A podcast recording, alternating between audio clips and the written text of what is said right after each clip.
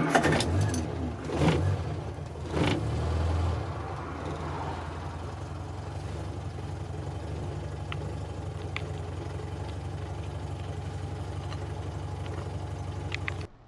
and welcome to the Passenger Seat Podcast, a podcast designed to fill your passenger seat with chat about classic cars, all recorded from my 1968 Morris Minor Peggy. I'm Becca, and today I'm out just running a couple of errands after work. Uh, my partner could have picked the bits and pieces up on his way home, but I've been cooped up doing marking all day, so I quite fancied uh, a little bit of trip a trip out. So, uh, going to enjoy this glorious evening sunshine with a quick trip to pick up some things I forgot in the weekly shop this week.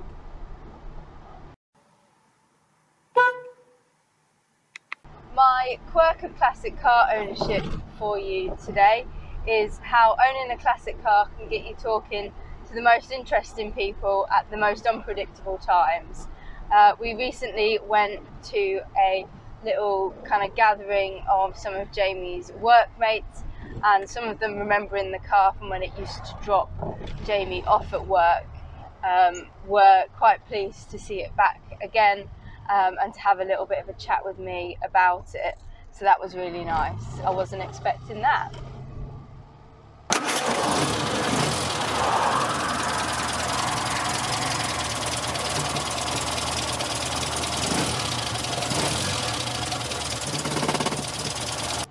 I thought today we'd have a little bit of a chat about something a little bit different. Um, I've recently been thinking, having got kind of two years into my classic car ownership and uh, one year nearly into doing the podcast, about kind of what future goals I've got for uh, kind of my time with a classic car and uh, what I'm hoping to kind of get out of uh, the rest of the time that we're allowed classic cars. Um, around kind of quite early on in the podcast last year, back in series one, I did do uh, a little kind of 10 dream drives. Um, and based off of that, I think I'd like to kind of share with you guys today uh, the 10 kind of bucket list items that I've got of what I would kind of, even in a quite a pie in the sky uh, scenario, like to maybe one day do. Uh, so they do vary from kind of quite achievable uh, to perhaps quite a bit more challenging um, for me. So, um, or perhaps even impossible, we'll have to see. Um, but if you don't put these things out there, you never know.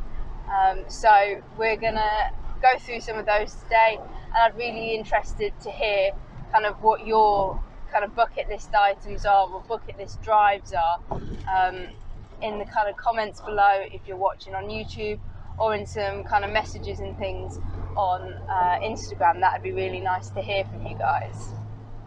Without further ado, uh, let's get started on my kind of 10 bucket list items.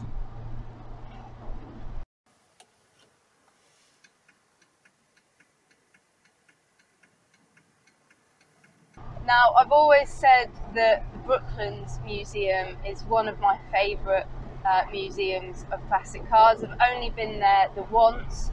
Um, however, I kind of love the history and the fact that so many of the female aspirational early racing drivers were based and working from Brooklands. Um, so I love that side of history. So I would, having only been there once, uh, quite a while back. Love to go there in my own classic car one day, um, and a kind of bit more of a pie in the sky aspect of it would be to hopefully take one of my cars up the embankment. Um, I know it's not something that they readily do that often these days, so it would be kind of quite a special occasion to be able to do that. But it would be great to get a classic car, perhaps Peggy, uh, to the Brooklands site um, and at least on a little bit of the old racecourse. Another quite achievable one, hopefully, would be to one day take a classic car abroad on holiday. I know that there's lots of options for this, so it's certainly something that I'd be looking forward to do, um, and it's definitely quite achievable. Um, it could be something that we do in Peggy. She's certainly got the potential for it.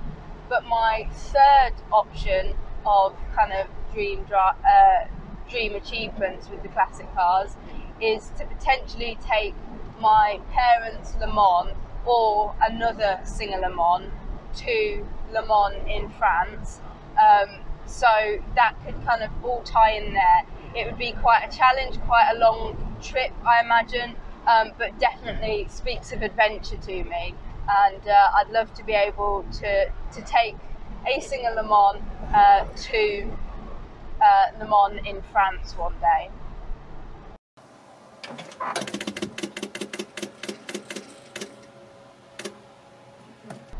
Keeping on the theme of singers, I would love to one day be reunited with uh, the singer Vogue that I came home from hospital when I was born in. If you've ever spoken to me in person or um, kind of uh, had a look on any of my social medias, the car does crop up a little bit in a few posts because I am actively searching it.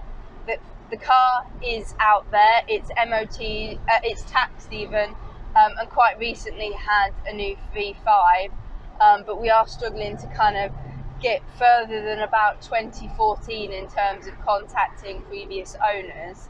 I'd love to be kind of reunited with the car um, and perhaps hopefully have a little drive with it, um, if nothing else, especially as I've managed to track down a copy of the auto car from when that Vogue was released.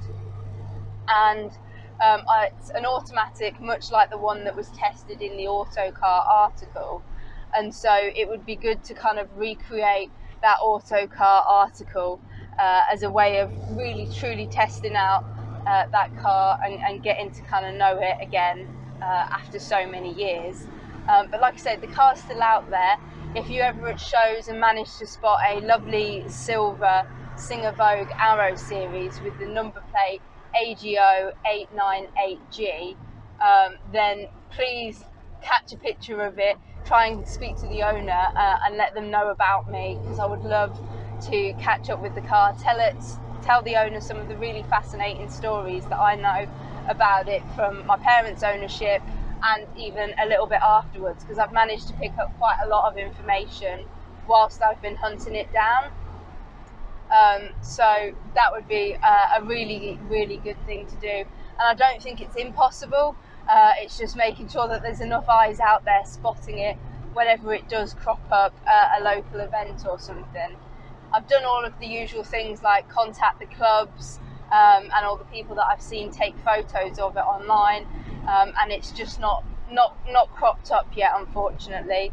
Uh, but I have got my fingers crossed that we see it sometime soon.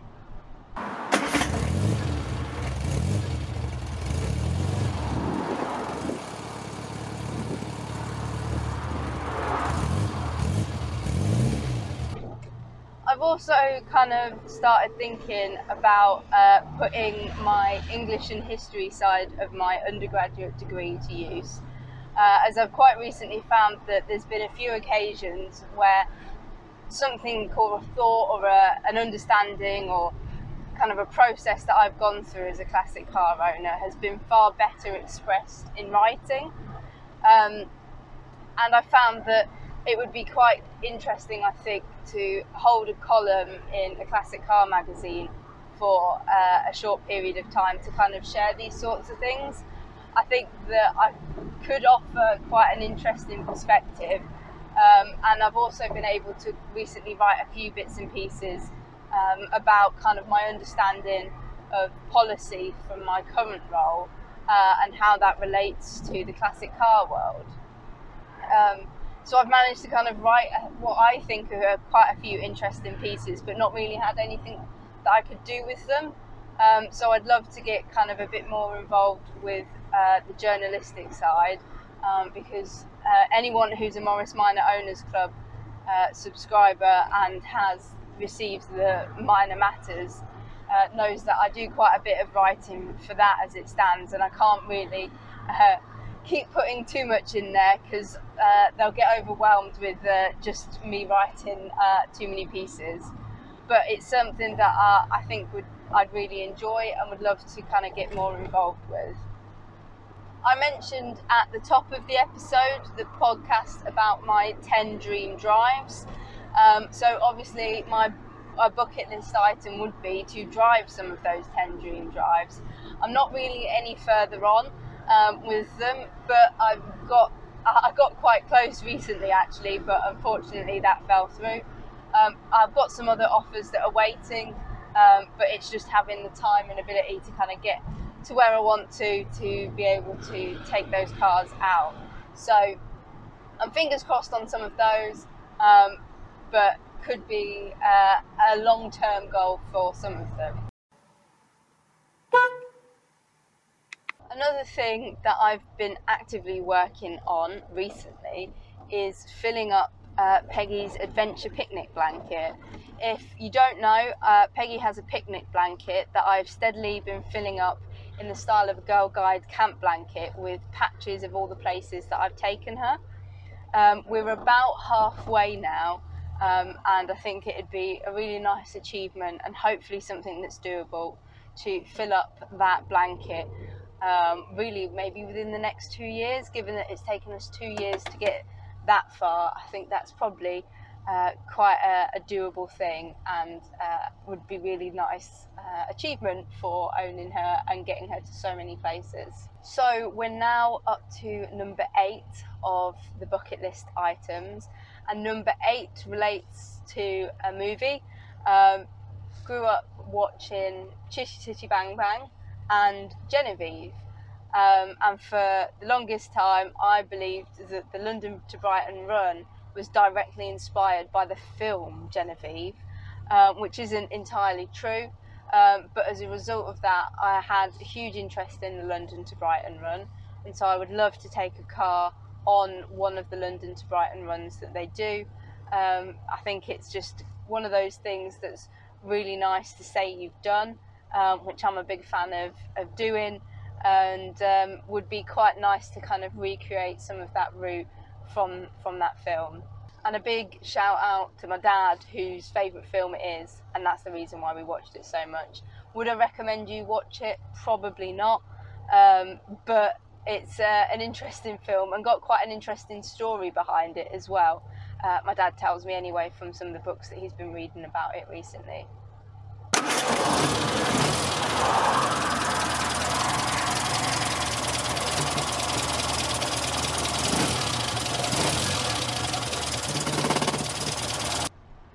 Number nine on the list falls to uh, taking a classic American car uh, for a tour around part of America. Um, I've always loved the look and style of some of those big American boats, uh, but I don't think that they're too well suited to some of our windy UK roads. So I don't think I'd want to own one and drive one regularly round here. But I would love to do a big trip to America sometime, and as part of that, hire a car for a few days, and me and my partner go driving around some of the beautiful big open roads that you find in America, uh, and enjoy a car in the setting that it was designed to, whilst we take in some of America.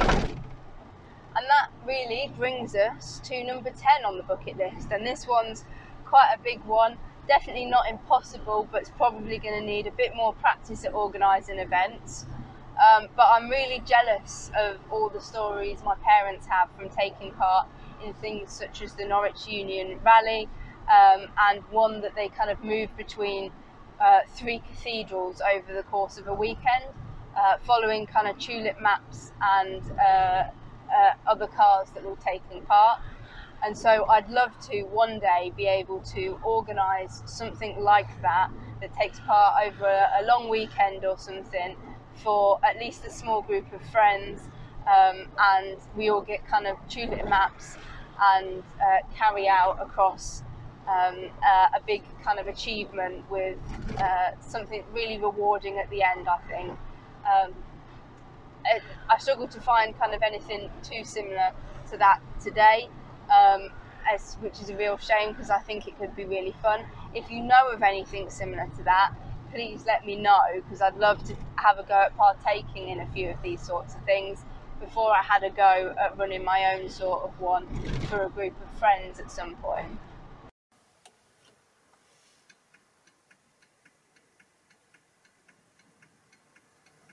But yeah, that brings us quite neatly to the end of my uh, 10 bucket list items. There's loads of other stuff that I'd love to do with classic cars, but I think that that makes quite a succinct and uh, broad reaching list for me uh, to try and tackle um, in the upcoming years. Like I said, I'd love to hear from you about what your kind of goals and aspirations are with classic cars, and um, if you've got any ideas of things that you think I might enjoy adding to my own list, that would be great to hear as well. Thank you very much for listening. Um, please make sure that you're kind of following or subscribed depending on where you get hold of your podcast. But in the meantime, drive safely and happy motoring.